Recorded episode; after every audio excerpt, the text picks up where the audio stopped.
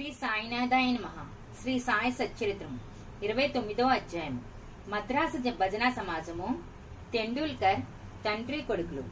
Doctor captain Hate Vaman Narvekar మొదలైన వారి కథలు. ఈ అధ్యాయములో రుచికరములు ఆశ్చర్యకరములైన మరికొన్ని సాయి కథలు ఉన్నవి. మద్రాసు భజనా భజన సమాజము. పంతొమ్మిది వందల పదహారవ సంవత్సరంలో రామదాసి పందాకు చెందిన మద్రాసు భజన సమాజం ఒకటి కాశీ యాత్రకు అందులో ఒక పురుషుడు అతని భార్య అతని కుమార్తె అతని వదినియు ఉండరు. వారి పేర్లు తెలియవు. మార్గమధ్యమమున వారు అహ్మద్నగర్ జిల్లా కోపర్గాం తాలూకాలో షిరిడి అను గ్రామమున సాయి అను ఒక గొప్ప యోగీశ్వరుడున్నారనియు వారు పరబ్రహ్మ స్వరూపులనియు ప్రశాంతులనియు ఉదార స్వభావులనియు భక్తులకు ప్రతిరోజు ద్రవ్యము పంచిపెట్టుదురనియు విద్యావంతులు కళాకుశలతను బట్టి యథోచితముగా సత్కరించురనియు వినిరి. ప్రతిరోజు దక్షిణ రూపముగా చాలా డబ్బు వసూలు చేసి దాన్ని భక్త కొండాజీ కూతురు మూడు ఏండ్ల ఆమెనికి ఒక రూపాయి రెండు రూపాయల నుంచి ఐదు రూపాయల వరకు కొందరికి జమాలీకి ఆరు రూపాయలను అమని తల్లికి పది రూపాయలు మొదలుకొని ఇరవై రూపాయల వరకు కొందరు భక్తులకు యాభై రూపాయల వరకు బాబా ఇచ్చుచుండెను. ఇదంతయు విని సమాజము షిరిడీకి వచ్చి అచ్చట ఆగి మంచి భజన చేసిన. వారి మంచి పాటలు పాడిరి. కాని లోలోన ద్రవ్యమును ఆశించుచుండెరి వారిలో ముగ్గురు పేరాస గలవారు. యజమానురాలు మాత్రము అట్టి స్వభావము కలది కాదు.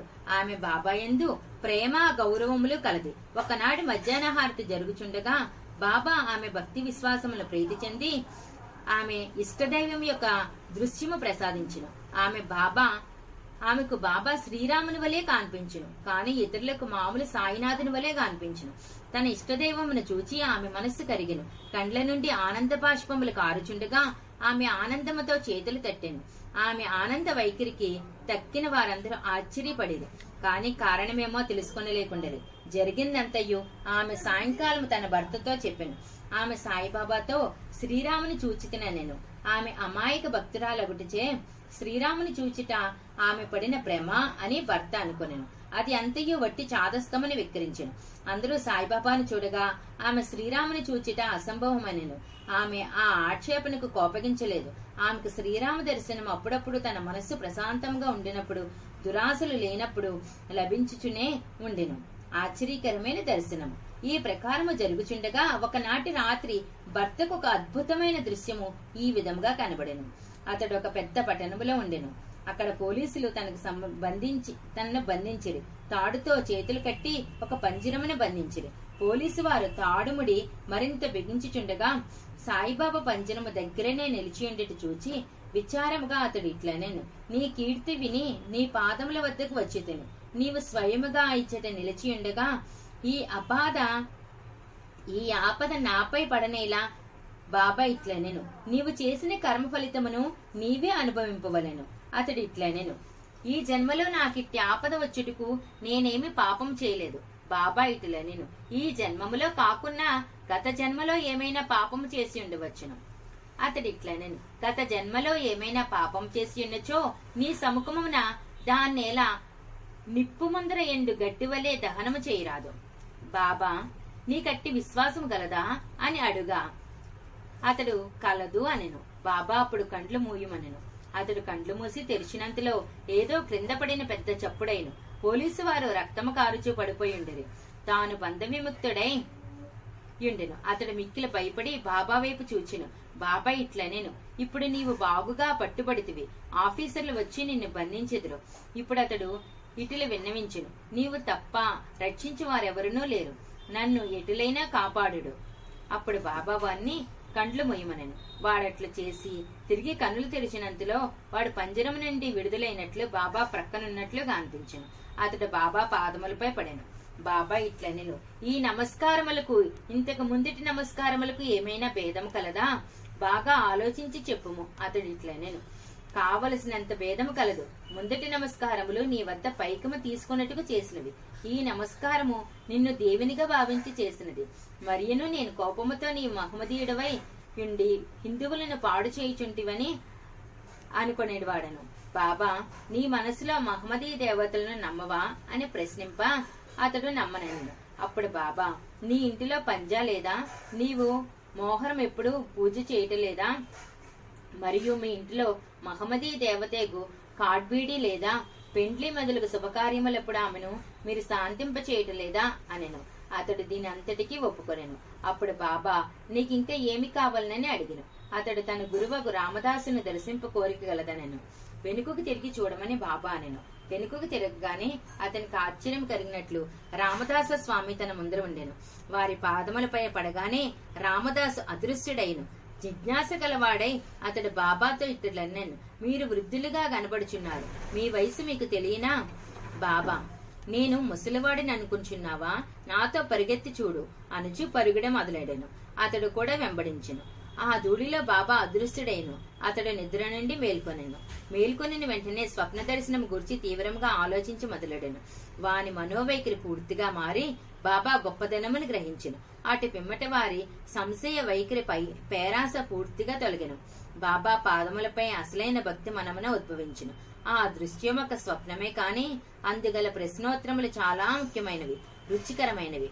ఆ మరుసటి ఉదయం అందరూ మసీదులో హారతి కొరకు గుమ్మిగూడి ఉండగా అతనికి బాబా రెండు రూపాయలు విలువ గల మిఠాయిని రెండు రూపాయల నగదు ఇచ్చి ఆశీర్వదించను. అతన్ని మరికొన్ని రోజులు ఉండమనేను అతన్ని బాబా ఆశీర్వదించి ఇట్లనేను. అల్లా నీకు కావలసినంత డబ్బు ఇచ్చును. నీకు మేలు చేయను. అతడిని అతని కచ్చట ఎక్కువ ధనము దొరకలేదు. కానీ అన్నిటికంటే మేలైన వస్తువు దొరికిన.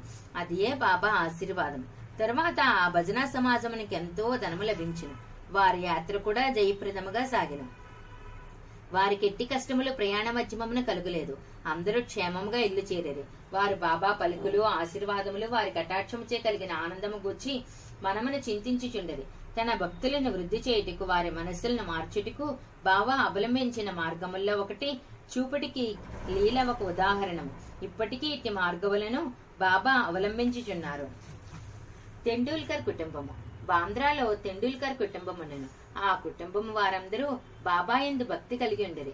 సావిత్రిబాయి తెండూల్కర్ శ్రీ సాయినాథ్ భజనామాల అను మరాఠీ గ్రంథమును ఎనిమిది వందలు అభంగముల పదములతో ప్రచురించింది దానిలో సాయిలీలన్నీ వర్ణింపబడెను.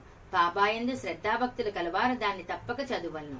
వారి కుమారుడు బాబా తెండూల్కర్ వైద్య పరీక్షకు కూర్చొనవలనని రాత్రింబవళ్ళు కష్టపడి చదువుచున్నాను అతడు కొందరు జ్యోతిషికుల సలహా ఇచ్చాను.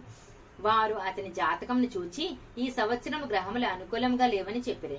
కనుక ఆ మరుసటి సంవత్సరము పరీక్షకు కూర్చున్న వలననియు అట్లు చేసిన తప్పక ఉత్తీర్ణుడగడనియో చెప్పిరి. ఇది విని అతని మనసుకు విచారము అశాంతి కలిగిన. కొన్ని దినముల తర్వాత అతని తల్లి షిరిడీకి పోయి బాబాను దర్శించును. ఆమె బాబాను అనేక విషయములతో పాటు తన కొడుకు విచారగ్రస్తుడైన సంగతి కూడా చెప్పాను. ఇది విని బాబా ఆమెతో ఇట్లా నేను. నా ఎందు నమ్మకముంచి జాతకములు వాటి ఫలితములు సాముద్రిక శాస్త్రజ్ఞుల పలుకులు ఒక పక్కకు తోసి తన పాఠములు చదువుకొనమని చెప్పుము. శాంత మనస్సుతో పరీక్షకు వెళ్ళుమనమును అతడు ఈ సంవత్సరము తప్పక ఉత్తీర్ణుడగనను నాయందే నమ్మకముంచు మనము. నిరుత్సాహము చెందవద్దనము. తల్లి ఇంటికి వచ్చి బాబా సందేశం కొడుకుకు వినిపించను. అతడు శ్రద్ధగా చదివిను. పరీక్షకు కూర్చొనిను. వ్రాత పరీక్షలో బాబుగా వ్రాసను. కానీ సంశయంలో మునిగి ఉత్తీర్ణుడొకటికి కావలసిన మార్కులు రావనుకునేను.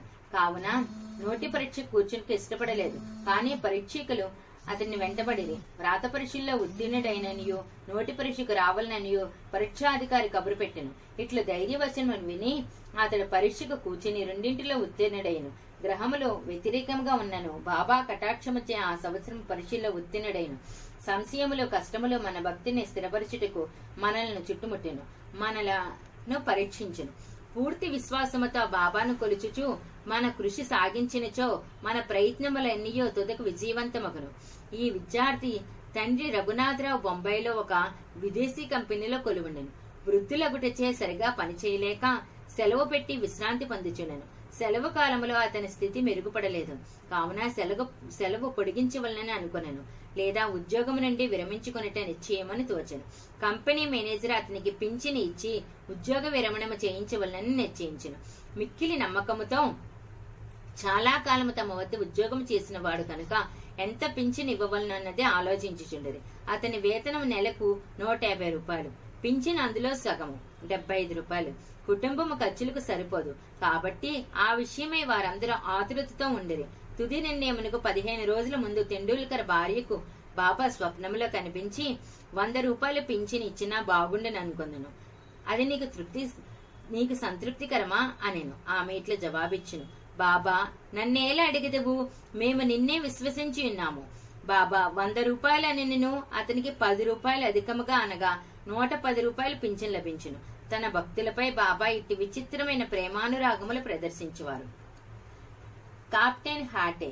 కాప్టెన్ హాటే బిఖానేరులో ఉండేవాడు అతడు బాబాకు కూర్చు భక్తుడు ఒకనాడు బాబా అతని స్వప్నములో కనిపించి నన్ను మరిచితివా నేను హాటే వెంటనే బాబా పాదములు పట్టుకుని బిడ్డ తల్లిని మరిచెను. చో అదెట్ల బతుకును? అనుచు తోటలోనికి పోయి తాజా చిక్కుడుకాయలు తెచ్చి స్వయం పాకమును దక్షిణకు బాబా కర్పించుండగా అతడు మేలుకొనెను. ఇదంతయు స్వప్నం అనుకునేను ఈ వస్తువులన్నిటినీ షిరిడి సాయిబాబా వద్దకు పంప నిశ్చయించుకొనెను. కొన్ని దినముల తర్వాత గ్వాలియర్ వెళ్ళాను. అక్కడ నుండి పన్నెండు రూపాయల మనీ ఆర్డర్ ద్వారా బొంబాయిలో ఉండిన తన స్నేహితునికి పంపి అందులో రెండు రూపాయలతో స్వయం పాకము వస్తువులు చిక్కుడుకాయలు కొని పది రూపాయల దక్షిణ సమర్పింపవల్లని వ్రాసిన. ఆ స్నేహితుడు షిరిడికి పోయి కావలసిన సామాన్లు కొనెను.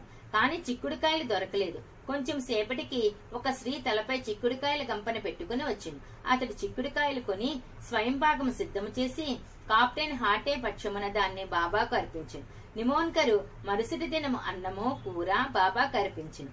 బాబా భోజనం చేయనప్పుడు అన్నము ఇతర పదార్థములు మానే చిక్కుడుకాయ కూరను తినను. ఈ సంగతి స్నేహితుని ద్వారా తెలుసుకున్న హాటే సంతోషమునకు అంతు లేకుండెను.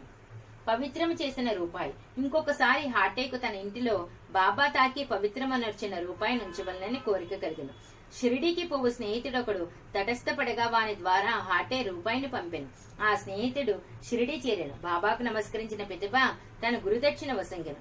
బాబా దాన్ని జోబులో వేసుకున్నాను తర్వాత హాటే ఇచ్చిన రూపాయిని ఇవ్వగా బాబా దాని వైపు బాగా చూచి తన కుడి చేతిని బొటన వేలతో పైకి ఎగురవేసి ఆడి ఆ స్నేహితుడితో ఇట్లా నేను దీన్ని దాని యజమానికి ఊది ప్రసాదంతో కూడా ఇచ్చివేయము. నాకేమీ అక్కర్లేదని చెప్పము. శాంతముగా సంతోషంగా ఉండమనము ఆ స్నేహితుడు గ్వాలియర్ తిరిగి వచ్చును. హాటేక్ బాబా పవిత్రము చేసిన రూపాయి ఇచ్చి జరిగిందంతయూ చెప్పను. ఈసారి హాటే మిక్కిలి సంతృష్టి చెందను. బాబా సద్బుద్ధి కలుగు చేయనని గ్రహించను. మనపూర్వకముగా కోరుటచే బాబా తన కోరికను యథాప్రకారము నెరవేర్చినని సంతసించను. వామన నార్వేకర్ చదువర్లు ఇంకొక కథను వినిదురు కాక వామన నార్వేకర్ అన్న అతడు బాబాను మిక్కిలి ప్రేమించేవాడు. ఒకనాడు అతడు ఒక రూపాయి తెచ్చెను.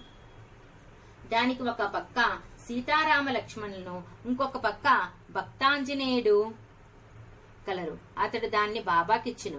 బాబా దానికి దాన్ని తాకి పవిత్రమునర్చి ఊది ప్రసాదములతో తనకివ్వవలననే తన కోరిక.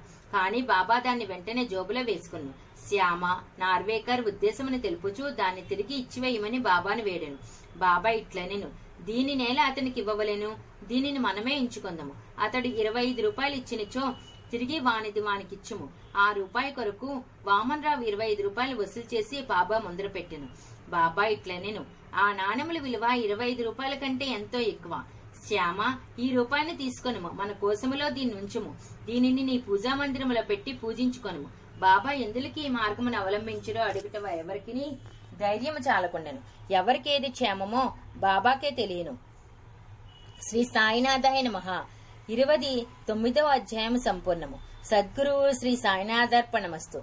శుభం భవతు. శ్రీ సచ్చిదానంద సద్గురు సాయినాథ్ మహారాజ్కి జై. శ్రీ సాయినాథాయ నమః.